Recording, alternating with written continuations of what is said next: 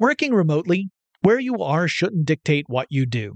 Work from the road by turning your vehicle into a reliable high-speed data Wi-Fi hotspot with AT&T in-car Wi-Fi. On the network that covers more roads than any other carrier, take your work on the road and AT&T will be there to keep you connected. Connect up to 10 devices and stream conference calls, finish up that presentation, or answer last-minute emails. Why wait? Go to att.com slash in-car Wi-Fi today for free trial eligibility. Based on independent third-party data, number of devices varies by manufacturer. Always pay careful attention to the road and don't drive distracted. Wi-Fi hotspot intended for passenger use only when vehicle is in operation. Compatible device and vehicle required. Running a business is no cakewalk, but with SAP Concur Solutions, you can be ready for anything. You can manage travel, expenses, and AP all on one platform that's packed with AI and best practices, and that delivers it all through an easy, clear, I can't believe how simple that is experience. So, while not much can be done about that guy who never fails to burn the microwave popcorn and stink up the entire office, with SAP Concur, you can easily handle almost anything else. Take control of your business finances today at concur.com. That's C O N C U R dot R.com. Experts claim there is nothing tougher than a diamond, but at Diamonds Direct, we beg to differ. Have you ever met a mother? Strong, radiant, timeless. This Mother's Day, give her the gift that meets her match with diamond jewelry starting at $200. Plus, Diamonds Direct's exceptional quality and unbeatable everyday price. You're sure to give her a gift that wows this generation and the next to come. Experience the thrill of jewelry shopping done right at Diamonds Direct. Diamonds Direct, your love, our passion. AT&T connects an ode to podcasts. Connect the alarm. Change the podcast you stream. Connect the snooze. 10 more minutes to dream. Connect the shower. Lather up with the news. Sports talk, comedians, or movie reviews. Connect with that three hour philosophy show. Change the drive into work in traffic so slow. Connect the dishes to voices that glow. Thank you to the geniuses of spoken audio. Connect the stories. Change your perspective. Connecting changes everything. AT&T.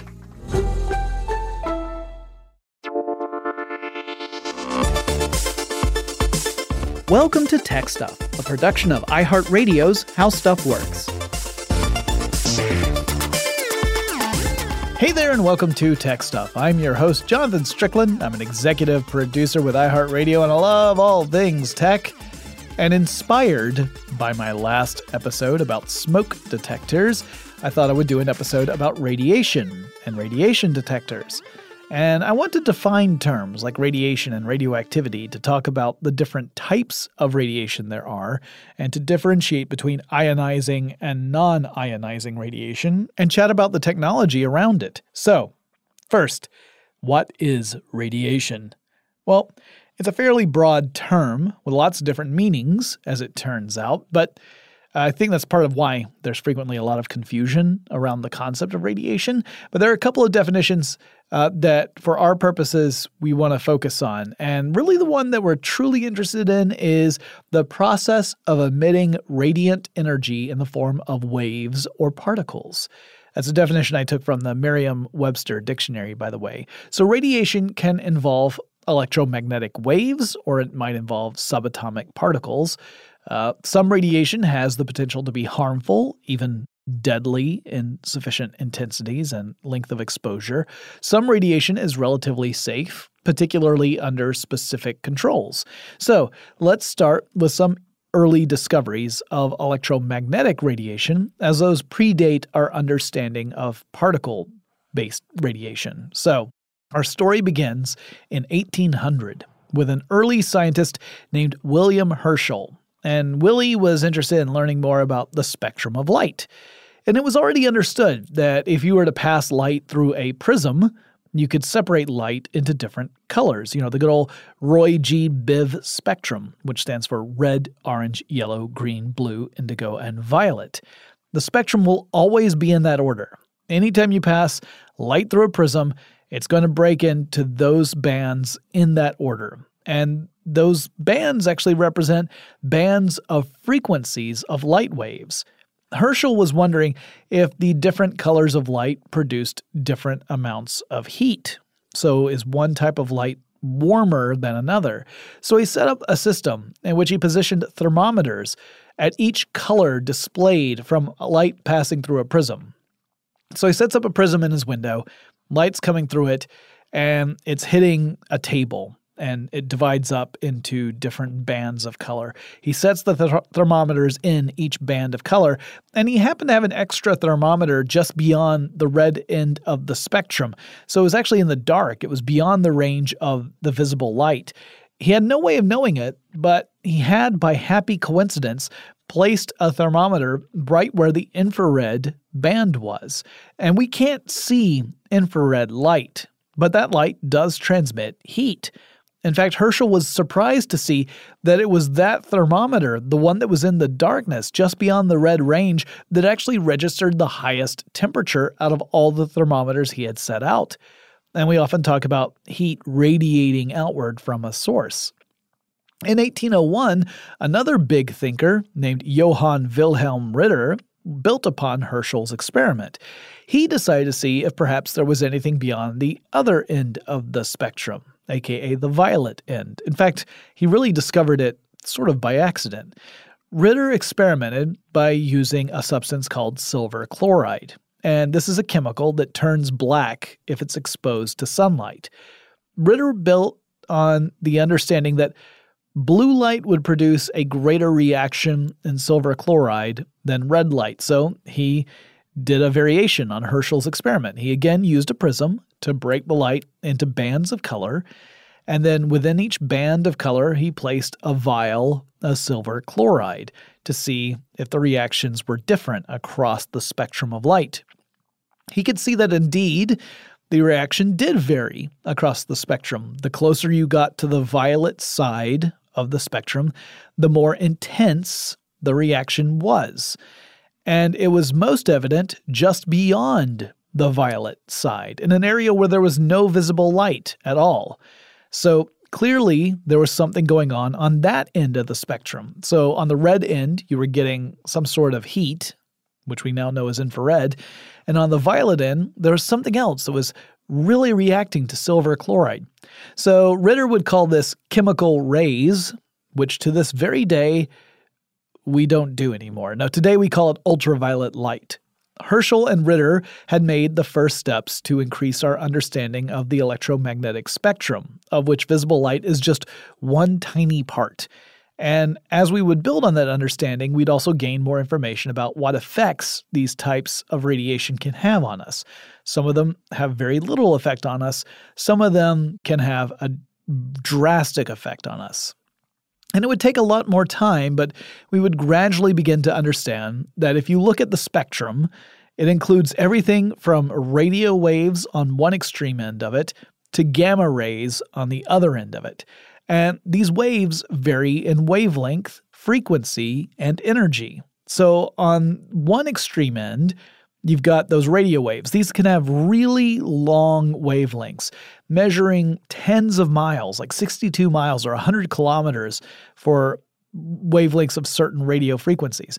So if you had a perfectly steady radio wave, like just imagine it's a perfect signal, you if you were to map it out, it would be a beautiful sine wave.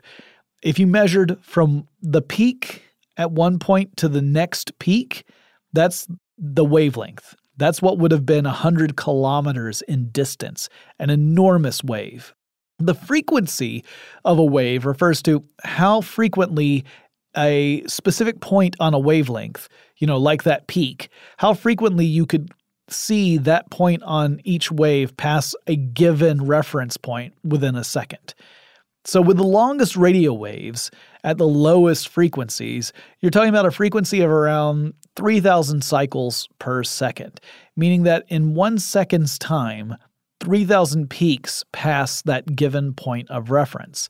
Now, one thing to keep in mind is that this is electromagnetic radiation, and electromagnetic radiation all travels at the same speed, that being the speed of light. Now, we do have to remember the speed of light isn't a constant across all media. It, it's a constant within each media. So we we usually when we're talking about the speed of light, we're talking about within the vacuum of space.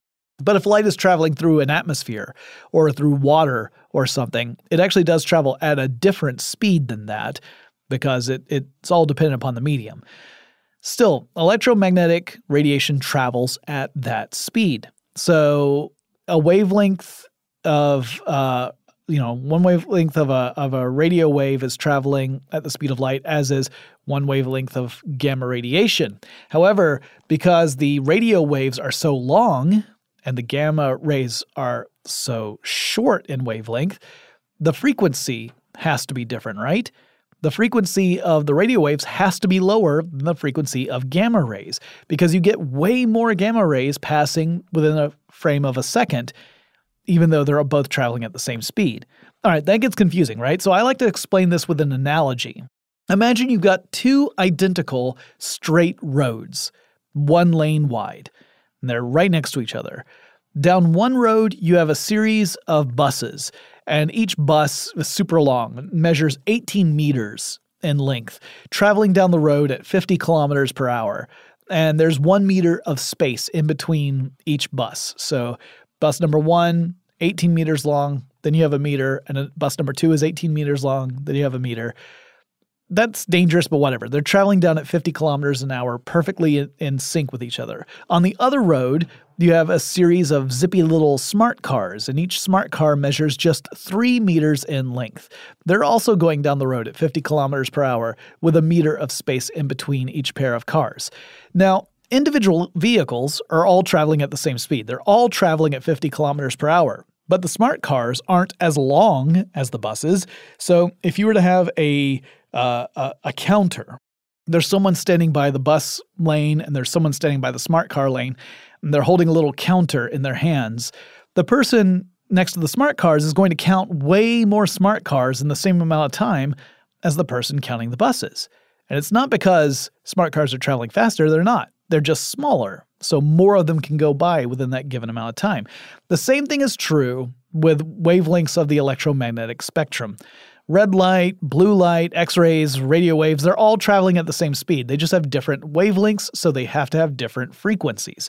Now, as I said earlier, in those early days, in the 19th century, we didn't have this level of understanding. We weren't aware of different wavelengths and frequencies, and we didn't know that longer wavelengths and lower frequencies of electromagnetic radiation carry less energy, whereas high frequencies and very small wavelengths of electromagnetic radiation can pack way more energy.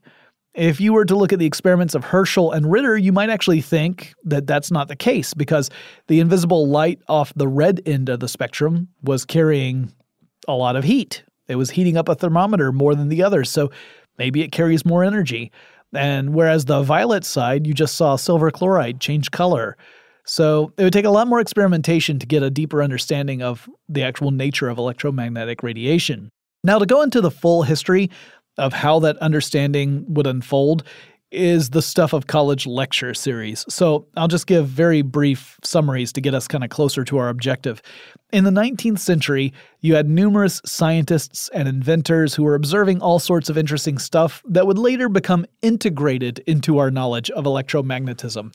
So, Michael Faraday did a great deal of work exploring the relationship between electric and magnetic fields, for example. His work would inspire a Scottish physicist named James Clerk Maxwell to look into the matter further, and Maxwell made predictions about electromagnetic radiation based on those early experiments and observations, saying, well, based on what we know, I expect that we'll eventually find something that fits this mathematical uh, example of what should be there. And his predictions proved to be accurate. And they in turn would serve as an important foundation for Albert Einstein's special theory of relativity. That's the one that gives us the famous equation E equals mc squared which tells us that energy and mass are related at an intrinsic level. And Maxwell's observations about electromagnetic radiation would lead to a theory about heat radiation that in turn would be overturned by Max Planck, whose uh, formulation of a quantum hypothesis to describe how heat radiates would become the predominant one. But all of that is a little outside of our scope. So, The point I wanted to make is that the 19th century was a boom time for scientific observations and discoveries, and the things we would learn would serve us well as we moved into the next phase of understanding of radiation and what it's all about. So, the other big discoveries that relate to this episode came about at the end of the 19th century. So, we get to look at both ends of the 1800s. In 1895, Wilhelm Röntgen, which uh, I mentioned him in the last episode, he was experimenting with a cathode ray tube. And I talked about that again in the smoke detector episode. Essentially, these are devices that produce streams of electrons by heating up a filament inside a glass vacuum tube, kind of similar to a light bulb. Röntgen found that as he applied an electric voltage to the cathode ray tube, a light detection screen in his lab that was made out of uh, barium platinocyanide fluoresced. It actually lit up. It, it detected light even though there was no visible light there. So he began to experiment with this phenomenon, this invisible light that was causing this, this detector to light up. And that included putting objects between the cathode ray tube and the screen, and he saw that whatever was coming out of the tube seemed to be penetrating through objects and it was still hitting the screen on the other side. He found that if he put photographic film, the energy would interact with the photographic film. And if you put something in between the film and the cathode ray tube, he could get a really interesting image of it. Uh, it's like you could see through certain stuff pretty clearly. So, for example, his hand. If you put his hand in front of it and he took a photo, then the picture would show the skeleton hand. It would it would show through the soft tissues of his hand. And he thought, well, this is interesting. He discovered a new type of radiation and he called it the X ray because what the heck was it going to call it? It was an unknown quantity. And in mathematics, we often refer to unknown quantities as x, like solve for x. So it was meant to be a placeholder, x rays. It just it turned into the permanent name for the stuff. Now, initially, no one was aware that X ray radiation was potentially dangerous with its shorter wavelength and higher frequency and energy than visible light. In fact, no one was even sure that was another form of light. They thought it might be, but they weren't certain, and that wouldn't be proven until 1912. But people began to understand that it, there was some potential danger to X rays fairly early on. Uh, in 1896, the year after Röntgen's uh, uh, discovery, the journal Nature published an article with the title The Harmful Effects of X rays. And in that article, there was a story about a guy who had worked as an X ray demonstrator in London. And he described the effects of X ray exposure that he, he experienced, uh, particularly on his hands, after working for a full summer doing demonstrations with X ray machines for several hours a day. I'm going to quote an excerpt. In the first two or three weeks, I felt no inconvenience, but after a while appeared on the fingers of my right hand many dark spots which pierced under the skin, and gradually they became very painful. The rest of the skin was red and strongly inflamed. My hand was so bad that I was constantly forced to bathe it in very cold water. An ointment momentarily calmed the pain, but the epidermis had dried up, had become hard and yellow like parchment, and completely insensible, so I was not surprised when my hand began to peel. From that point, the guy goes on to describe how things got even worse, like he began to lose fingernails and stuff, but I'm going to leave out the rest of the grisly details. The point is, people are starting to notice that the longer someone was exposed to x rays, the more severe the consequences seemed to be. Short exposures did not appear to be as serious, but this was something that people were starting to get a little concerned about. That would grow in the years to come. But first, let's take a quick break before we jump into that discussion. Running a business is no cakewalk. There is a ton to keep track of employees to keep happy, spending to control, travel to plan, and on top of it all, nobody knows exactly what the future holds. Your finance team always has to be ready to change. But with SAP Concur Solutions, you can be ready for anything. You can manage travel, expenses, and AP all on one platform that's packed with AI and best practices. And that delivers it all through an easy, clear, I can't believe how simple that is experience and you can finally say goodbye to the costly mistakes and risks that come from manual work and spreadsheets. So, while not much can be done about that guy who never fails to burn the microwave popcorn and stink up the entire office, with SAP Concur, you can easily handle almost anything else. Take control of your business finances today at concur.com. That's C O N C U R.com. Working remotely, where you are shouldn't dictate what you do. Work from the road by turning your vehicle into a reliable high-speed data Wi-Fi hotspot with AT&T in-car Wi-Fi. On the network that covers more roads than any other carrier, take your work on the road and AT&T will be there to keep you connected. Connect up to 10 devices and stream conference calls, finish up that presentation, or answer last-minute emails. Why wait? Go to att.com slash in-car Wi-Fi today for free trial eligibility. Based on independent third party data, number of devices varies by manufacturer. Always pay careful attention to the road and don't drive distracted. Wi Fi hotspot intended for passenger use only when vehicle is in operation. Compatible device and vehicle required. Today I'm going to give you some straightforward advice on how to deal with naughty kids. How about instead of timeouts, time ins? Time for you to start paying some bills. I'm JB Smoove, and that was a full episode of my new podcast, Straightforward, inspired by guaranteed straightforward pricing from AT&T Fiber. Get what you want without the complicated. AT&T Fiber, live like a gigillionaire. Available wherever you get your podcast. Limited availability in select areas. Visit AT&T.com slash hypergig for details.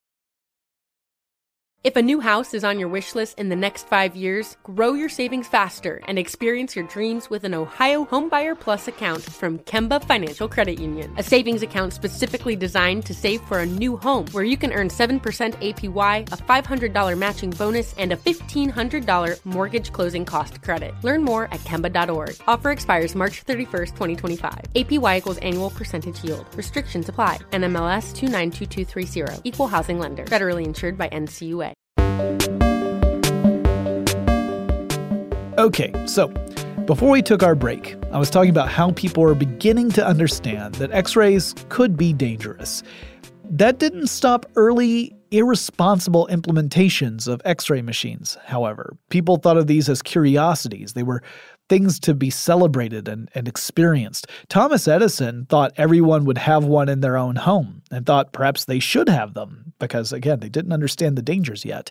People would even have x ray parties in which guests would take x ray photos of themselves, you know, of their foot or their hand or even their face. And they would get to keep the photographs at the end of the party shoe stores installed x ray fluoroscopes to get a look at a person's foot. And while a person visiting the store wouldn't likely walk away with a lethal dose of radiation, the folks who were working at the store were exposed to x rays much more frequently and for longer durations, and many of them would suffer the consequences. But all of those awful discoveries would take some time, so people didn't immediately notice the issues. Meanwhile, let's get back to the discovery of radioactivity by talking about the other kind of radiation, not the electromagnetic type. So in 1896, which was that same year that the Nature article about the dangers of X rays came out, there was a physicist named Henri Becquerel who was wondering if some materials he was working with might produce the same sort of energy that Röntgen's X rays seemed to create. One of those materials that Becquerel was working with was a crystal made up of uranium salts. Now, the various materials Becquerel had interest in all shared a common trait. They were all phosphorescent, so they could all glow. And he wondered if they were giving off the same sort of invisible light stuff that Röntgen was observing with X rays. So Becquerel set up an experiment. He put down a photographic plate he totally covered it so that none of it would be exposed to light because that would activate the photoreactive chemicals on the plate. And on top of the covering, he put a selection of his phosphorescent uh, crystals to see if any of them would interact with the photoreactive chemicals. And he exposed the whole thing to the sun, you know, thinking that the sun would charge these various crystals. And at the end of the experiment, he discovered that out of all the different things he was testing, only one seemed to have any effect at all, and that was the rock crystal that was actually made up of uranium salt. And that was the only one that seemed to have fogged up the the uh, photoplate. So he thought, well, I'll do a longer test. I'll, I'll leave it out in the sun longer, see if I get a bigger, more clear result.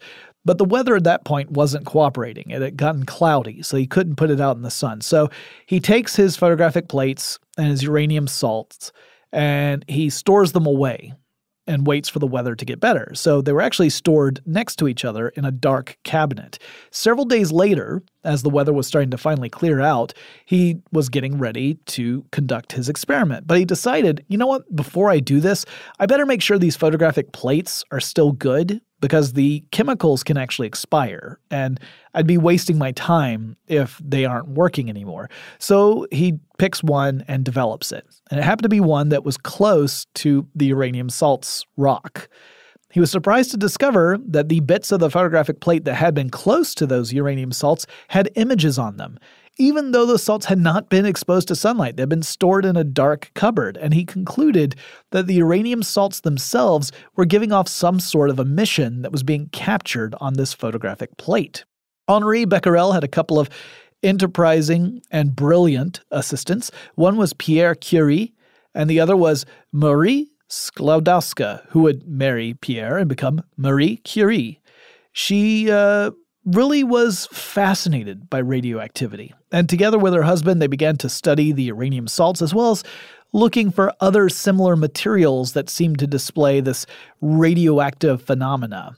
They tested some mining operation waste. It's called a pitch blende. The mining operations were happy to get rid of it because it was just runoff from their operations and they found that it, it contained traces of radioactive material, and eventually they were able to separate a small amount of it from the rest of the pitch blende, and it would later be called radium. It was far more radioactive than the uranium salts they had already worked with. The Curies and Becquerel would receive the Nobel Prize in Physics for their discoveries. Uh, Röntgen also received one earlier for his discovery of X rays. And then Pierre Curie would later tragically die in a traffic accident. Uh, Marie would go on to discover another radioactive element, this one called polonium, and she would receive a second Nobel Prize, though that second one was in chemistry. She's one of only a few people who have ever received more than one Nobel Prize. Now, one thing Becquerel did with his own research was prove that the energy coming out of this uranium salt was not the same thing as X rays. And he did this by testing the uranium salts against X rays with a device that could generate a magnetic field. So X rays would pass through the magnetic field unimpeded. And that's because X ray radiation has no electric charge, and thus it has no magnetic field of its own. So it's not affected by magnetic field, it just passes through as if there's nothing else there. But the radiation coming from the uranium salts bent upon encountering the magnetic field. And that told Becquerel that whatever was coming out of the uranium salts had an electric charge to it, because it had to have an electric charge in order to have its own magnetic field, and thus be either attracted or repelled by the magnetic field in his testing device. So Becquerel tested numerous types of radioactive substances using this approach and observed three basic results. Either radiation would bend one way, uh, using certain radioactive materials, and he would conclude uh, this is a positive radiation material because it is being attracted to the negative side of the magnetic field and repelled by the positive side. Or it would bend the other way, so he would have the opposite conclusion. Okay, this is negative radiation because it's being attracted to the positive side and repelled by the negative side. Or it passed straight through, like X rays, and it would have no electrical charge at all. So it'd be neutral. So you had positive, negative, and electrically neutral radiation. In their work, the Curies and Becquerel noted that prolonged exposure to some of these radioactive materials would result in injuries and ailments. Uh, like if you handled some of the more radioactive stuff like radium for any length of time, you could actually get burns on your skin. And you could suffer radiation sickness, which includes symptoms like nausea. But the extent of the damage was unknown for years. Marie Curie died in 1934 of aplastic anemia, which was probably a consequence of her exposure to radioactive material over the years. It certainly would have increased the odds of her developing that. Um, and that's something that is, is good to just mention in general is that when we think of radiation, we often think of the radiation sickness, the, the sort of acute symptoms you can have if you have a sudden exposure to an intense amount of radiation. Uh, but in many ways, the consequences of exposure to radiation are really more about the increased risk of developing uh, conditions like cancer. Uh, and it doesn't necessarily mean that if you do develop cancer, that it was a direct result of that exposure to radiation, but rather that the exposure to radiation increased the odds that you would develop cancer. It's a complicated thing to look at because without knowing all the variables, you cannot say conclusively that X caused Y. But you can say that X made Y way more likely. That's what we think with Curie, that she probably developed aplastic anemia as a consequence of this exposure to stuff like radium over the years. Many of her belongings and even a cookbook she used are actually stored in shielded containers to this day because they're still radioactive, dangerously so. The lack of understanding about the consequences of radiation exposure would have many more nasty consequences, just as it had with the X ray fad. For example, because radium is phosphorescent, it was seen as a useful material for stuff like the hands of watches, like analog watches. He would paint an analog watch's minute and hour hands with radium, and that would make it glow in the dark and made it really easy to read the time even if you were in low lighting. While the amount of radium on these watches was very, very small and not likely to harm somebody who was wearing the watch, the employees responsible for painting the watch hands received way more radiation exposure. Colloquially, they were called radium girls. And the management positions at these facilities frequently had significant protection from radiation, but the same could not be said for the women on the front lines, the women actually doing the work, painting the radium onto these watch hands. It also wasn't uncommon for a worker to lick the end of her brush to shape it so that she could more easily paint the watch hand. So that meant these workers were occasionally depositing little amounts of radium directly on their tongues. They were ingesting radium. Radium, when ingested, will deposit itself in bone, much like calcium would. So several of the workers would ultimately grow ill with radiation sickness. A group of five of them later brought a lawsuit against their company. That company was the United States Radium Company. They uh, charged them with being irresponsible in areas of health and safety. And in turn, that prompted a detailed study into what the long term effects of radium exposure are. And it's awful that our knowledge came at such a steep price, but at the same time, the results of that study would lead to massive changes in health and safety regulations for the benefit of workers in the United States. From these discoveries, physicists began to learn more about the nature of radioactive material in general. They observed that there were different kinds of radiation, beyond just calling it positive, negative, or electrically neutral. Some radiation seemed to have more penetrative abilities. They could penetrate further into solid matter than other types of radiation. So you might have one type of radiation that isn't able to penetrate solid matter effectively, and another one seems to go right through stuff as if there's no problem. A physicist named Ernest Rutherford conducted numerous experiments with radioactive material. And at this point, we were beginning to understand that radioactivity was a process in which certain materials undergo a, a, a process called decay. And that is the form that they are in, the radioactive form, is inherently unstable. Uh, you can, if you want to think of it in terms of want, I mean, putting motivation is ridiculous because we're talking about atomic particles here, but it's a, a form of an atom that does not want to be that form. It's unstable. So these materials will spontaneously, but not necessarily quickly, break apart and give off energy and subatomic particles as they decay to a more stable form. Rutherford classified three types of radiation.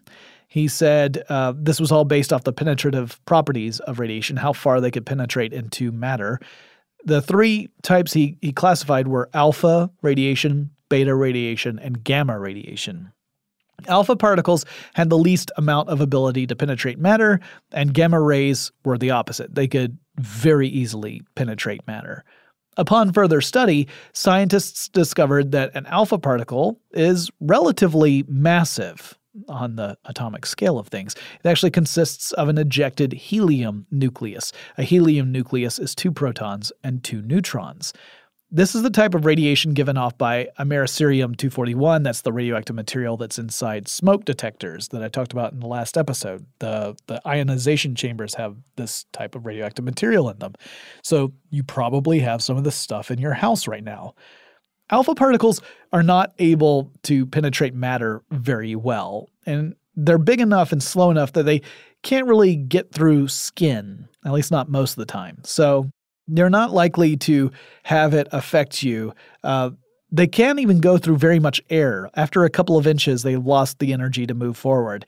Breathing in alpha particles would be a real risk, and you wouldn't want to swallow any of it either. So you don't want to come into contact with the stuff, but having it enclosed in a smoke detector in its own little chamber in the smoke detector is more than enough protection that you wouldn't receive any sort of significant radiation exposure from the Americium inside a smoke detector. Uh, you would receive way more if you just went outside for a few hours. So it's not that big. It's it's it's like background levels of radiation. Um, beta particles are lighter than alpha particles, and they move fast. Uh, they're actually ejected electrons. They can travel further than alpha particles through the air. Uh, an alpha particle, like I said, can only move a couple of inches, but beta particles can move several feet. They're also moderately penetrating. They can pass through human skin, at least under the surface level of human skin. So if you're in contact with beta emitting material for a prolonged amount of time, you could suffer a skin injury, like a skin burn. Uh, stuff that emits beta radiation includes carbon 14, sulfur 35, and strontium 90. Uh, those numbers at the ends of those names are important. That designates isotopes. Isotopes are forms of an atom that have a different number of neutrons, but of course they have the same number of protons and electrons. If you start having different number of protons, then you end up with a different element. So the most common form of carbon is carbon 12. Carbon 12 has six protons and six neutrons. But you can also find carbon 14 that has six protons and eight neutrons, but it's unstable. It will undergo radioactive decay over time, so it will spontaneously decay and give off beta emissions. Gamma radiation, like X ray radiation, is a form of electromagnetic radiation. If you were to look at the full spectrum of electromagnetic radiation, radio waves are on one end, with the very long, low frequency, low energy waves. Gamma rays are on the opposite. So this is the very, very, very short wavelengths. Incredibly high frequencies.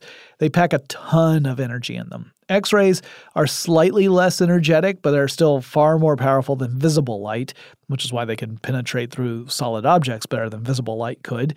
And gamma rays are even better at it than X rays are. These rays are electrically neutral, so magnetic fields won't cause them to change their paths. They'll just keep going straight. They can travel many feet through the air. They can penetrate several inches into human tissue. In fact, it requires significant shielding to protect against gamma radiation. Radium 226 emits gamma radiation, as do several other radioactive materials, and this is really dangerous stuff. It will not turn you into the Incredible Hulk, but it might cause nasty, nasty problems for you. Now, in addition to all these observations and the growing realization that some forms of radioactivity posed a serious health hazard to humans, scientists discovered that these forms of radiation would interact with other particles and ionize them. That is, when the interaction would happen, the particles would have electrons split off of them. And by particles, I'm, really talking about atoms and molecules. I shouldn't use the word particle. I should say these atoms or molecules, when they would encounter this kind of radiation, they would have electrons stripped away, and the remaining molecule or atom would end up having a net positive charge because it just lost electrons. Electrons have a negative charge. We refer to this general type of radiation as ionizing radiation. It has created ions. Not all radiation is ionizing. Radio waves, for example, are not ionizing radiation, nor are microwaves or visible light. These types of radiation don't have enough energy to ionize other particles. And it's why it's safe for us to broadcast radio waves and to walk around with radio waves going all over the place. They don't affect us, we don't interact with them. It makes sense that we would evolve in such a way where the radio waves wouldn't affect us. This is why if you were to live next to a cell phone tower, you would not receive harmful radiation in the form of ionizing radiation, because that's not the type that cell phone towers can emit. Uh, they just don't pack the punch. But ionizing radiation, like alpha, beta, and gamma radiation, has a different story. That stuff really can mess us up. And for that reason, it's a good thing to be able to detect it so that we can remove ourselves or the radioactive material from the environment that otherwise would pose a real threat to our long term health. So, when we come back, I'll talk more about what is actually going on with the radioactive uh, interactions in our bodies as well as the device used to detect it, and it's typically called a Geiger counter. But we'll be right back, and I'll talk about it then. Running a business is no cakewalk. There is a ton to keep track of employees to keep happy, spending to control, travel to plan, and on top of it all, nobody knows exactly what the future holds. Your finance team always has to be ready to change. But with SAP Concur Solutions, you can be ready for anything. You can manage travel, expenses, and AP all on one platform that's packed with AI and best practices, and that delivers it all through an easy, clear, I can't believe how simple that is experience. And you can finally say goodbye to the costly mistakes and risks that come from manual work and spreadsheets. So, while not much can be done about that guy who never fails to burn the microwave popcorn and stink up the entire office, with SAP Concur, you can easily handle almost anything else. Take control of your business finances today at concur.com. That's C O N C U R dot com. Working remotely, where you are shouldn't dictate what you do. Work from the road by turning your vehicle into a reliable high-speed data Wi-Fi hotspot with AT&T in-car Wi-Fi on the network that covers more roads than any other carrier. Take your work on the road and AT&T will be there to keep you connected. Connect up to 10 devices and stream conference calls, finish up that presentation or answer last-minute emails. Why wait? Go to att.com slash in-car Wi-Fi today for free trial eligibility. Based on independent third party data, number of devices varies by manufacturer. Always pay careful attention to the road and don't drive distracted. Wi Fi hotspot intended for passenger use only when vehicle is in operation. Compatible device and vehicle required. Today I'm going to give you some straightforward advice on how to deal with naughty kids. How about instead of timeouts, time ins? Time for you to start paying some bills. I'm JB Smoove, and that was a full episode of my new podcast, Straightforward, inspired by guaranteed straightforward pricing from AT&T Fiber. Get what you want without the complicated. AT&T Fiber, live like a gigillionaire. Available wherever you get your podcast. Limited availability in select areas. Visit AT&T.com slash hypergig for details. If a new house is on your wish list in the next five years, grow your savings faster and experience your dreams with an Ohio Homebuyer Plus account from Kemba Financial Credit Union. A savings account specifically designed to save for a new home where you can earn 7% APY, a $500 matching bonus, and a $1,500 mortgage closing cost credit. Learn more at Kemba.org. Offer expires March 31st, 2025. APY equals annual percentage yield. Restrictions apply. NMLS 292230. Equal housing lender. Federally insured by NCUA.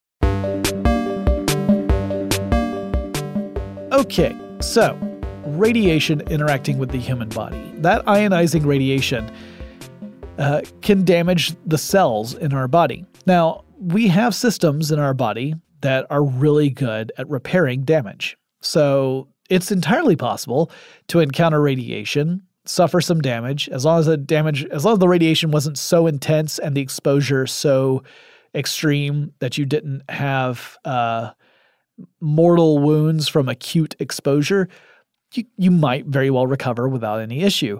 But radiation can damage the DNA inside our cells, and occasionally that can lead to other big problems, such as the development of cancer, which is why we say exposure to radiation increases your risk of developing cancer. It doesn't necessarily mean that we can easily draw a line from exposure to development, but we certainly know that it increases your risk of developing it. It could be the reason that someone develops cancer, but there's so many variables, it's impossible to uh, say in any you know given case. Uh, specific cases you might be able to trace it down, but no, in general you can't just easily make that that conclusion. It is clear that acute exposure to high levels of of uh, ionizing radiation will cause injury and sickness and increase risk of more serious uh, health problems further down the line. So, we want to be able to detect that stuff early before we risk having a longer exposure to it. Radiation's invisible, frequently exposure to lower levels of it could be very harmful, but they might not be noticeable. We might not register it just from our own personal experience. So, how do we detect it? That's where we get to the Geiger counter. It's named after a guy named Hans Geiger Counter. No, I'm just kidding. It's actually just Hans Geiger. Some people actually call these devices Geiger Mueller counters because another guy named Walter Mueller took Geiger's design and tweaked it a bit about two decades after the initial invention of the Geiger counter to improve its performance. Uh, some folks just shorten this down to GM counters. But Hans Geiger was a physicist who worked very closely with Ernest Rutherford, whom I mentioned earlier as being the smarty pants who was classifying radiation as alpha, beta, and gamma. And Geiger came up with a device that initially was meant to detect alpha particles. He would eventually expand it so it could detect other types of radiation too. And he did it with a pretty clever approach. All right, so I mentioned that these types of radiation have enough energy to ionize particles, right? To create electrically charged particles by stripping away electrons. So ions have a net electrical charge. They're, it's either positive or negative in general, but in this case, we're talking about positive ions. And the movement of electrically charged particles has a name. It's electricity. That's what that is. So, thought Geiger, if I can create a device that detects the presence of ions, then it stands to reason that something in the area is causing these ions to form, something like radioactive material. Now, over time, Geiger counters, like I said, would be able to detect all sorts of different types of radiation, but initially it was all about alpha radiation. And here's how it would work a typical Geiger counter has a meter that's connected to a wand or tube. So the meter is your indicator. The meter is what tells you if you get a hit, if there's a spike that uh, indicates radiation. Inside the tube or the wand is a chamber. And inside the chamber is a low pressure gas. And typically there's a, a window like made out of plastic on one side of this chamber. Also, in that same chamber with the low pressure gas is a thin metal wire of tungsten. You can almost think of it as like the filament on a light bulb. And the wire runs to the end of the tube that, that leads into the uh, the the cable that in turn attaches to the meter. And at the end of that wire, there is an electrode with a high positive voltage. Now, the other end of the wire is not connected to another contact. There's no complete circuit here. So you just have a very high positive uh, voltage on the wire. But it creates an electric field between the metal wire and the outside of the tube. So if the gas inside the tube, this low pressure gas, encounters ionizing radiation, then that radiation will strip electrons away from the gas molecules inside the chamber. The stripped electrons, because of their negative charge, will immediately zap the tungsten wire inside this wand because, again, we've applied a strong positive voltage to that wire. So the electrons having the negative charge are attracted to the positive charge of the tungsten wire. Uh, this usually means that there's a big rush of electrons. Um, as electrons are moving, they will bash into other molecules, which will strip over other electrons. So you'll get a quick zap. Then you typically have to quench the uh, Geiger counter, but that really doesn't matter for the rest of this discussion. I mean, it matters, but we're going to focus on how this is detecting things. So you get a bunch of electrons that hit this tungsten wire. That creates a pulse of electricity. And the pulse is what feeds through a cable that goes to the meter. And the meter registers that there's been a pulse of electricity, which means that there's been the generation of ions inside this chamber, which in turn means you've encountered some sort of ionizing radiation. Uh, the wire might also pass the signal through an amplifier. The amplifier will increase the power of that signal and send it to a loudspeaker, and that's where you get that clicking noise. So if you've ever seen a movie where someone's using a Geiger counter and you're hearing a series of clicks, that's because the idea is that the wire is picking up electric pulses due to ions, and then that's being sent to a loudspeaker. So that's what's making the clicking noise. The beauty of this design is that it isolates the ion source from the environment right? The the source of the ions is this gas inside a chamber, but the gas is kept separate from the surrounding environment. So you don't have to worry about somehow encountering ions out in the wild.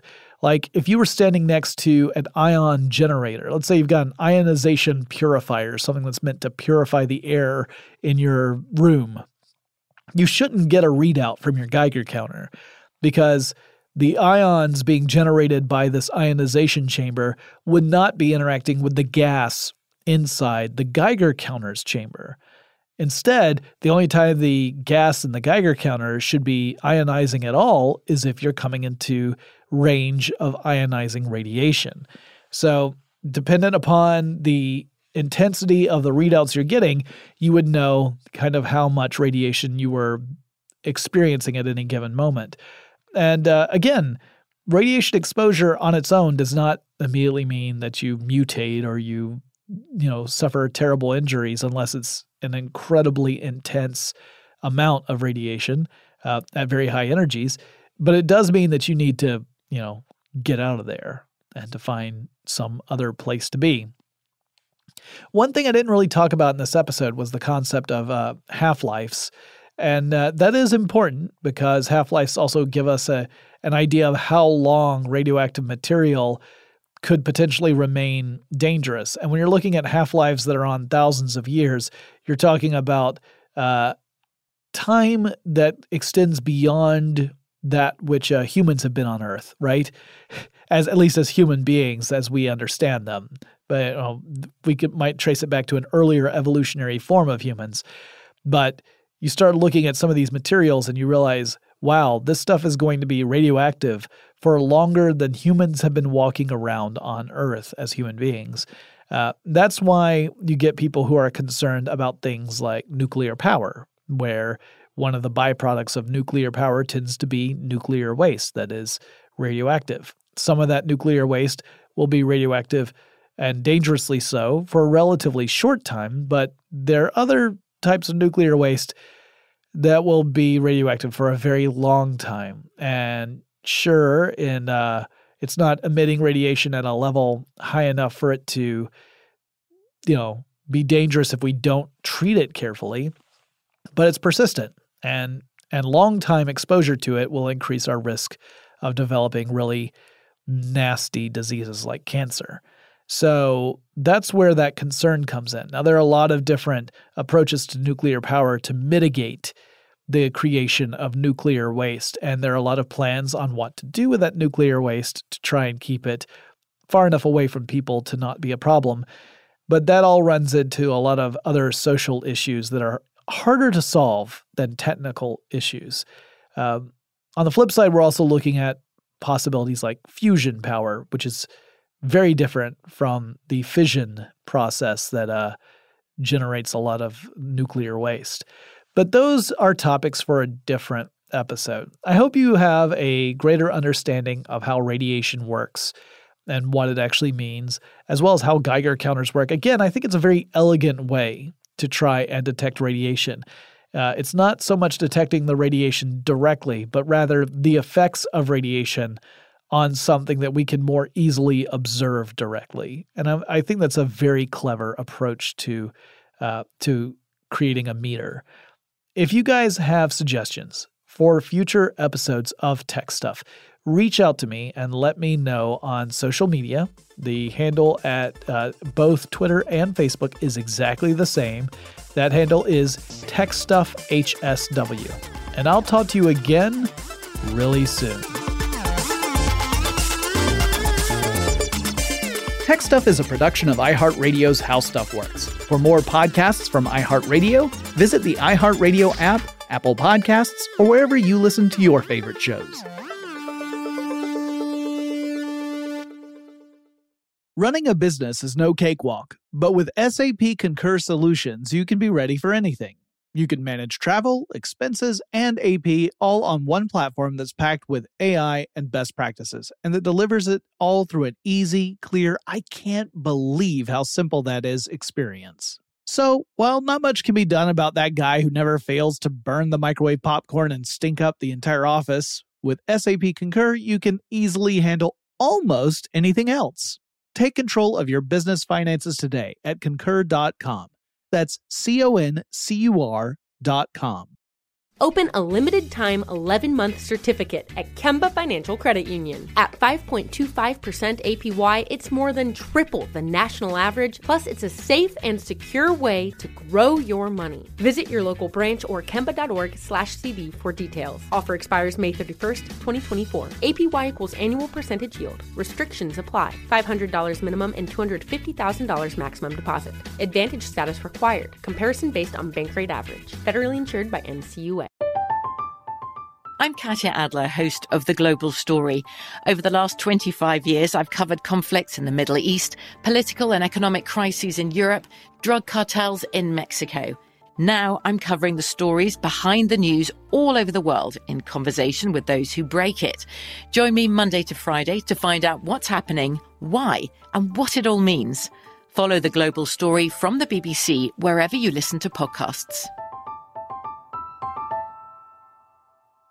Xumo Play is your destination for endless entertainment. With a diverse lineup of 350 plus live channels, movies, and full TV series, you'll easily find something to watch right away. And the best part? It's all free. Love music? Get lost in the 90s with iHeart 90s, dance away with hip hop beats, and more on the iHeartRadio music channels. No logins, no signups, no accounts, no hassle. So what are you waiting for? Start streaming at play.xumo.com or download from the app and Google Play stores today. All you can stream with Xumo Play.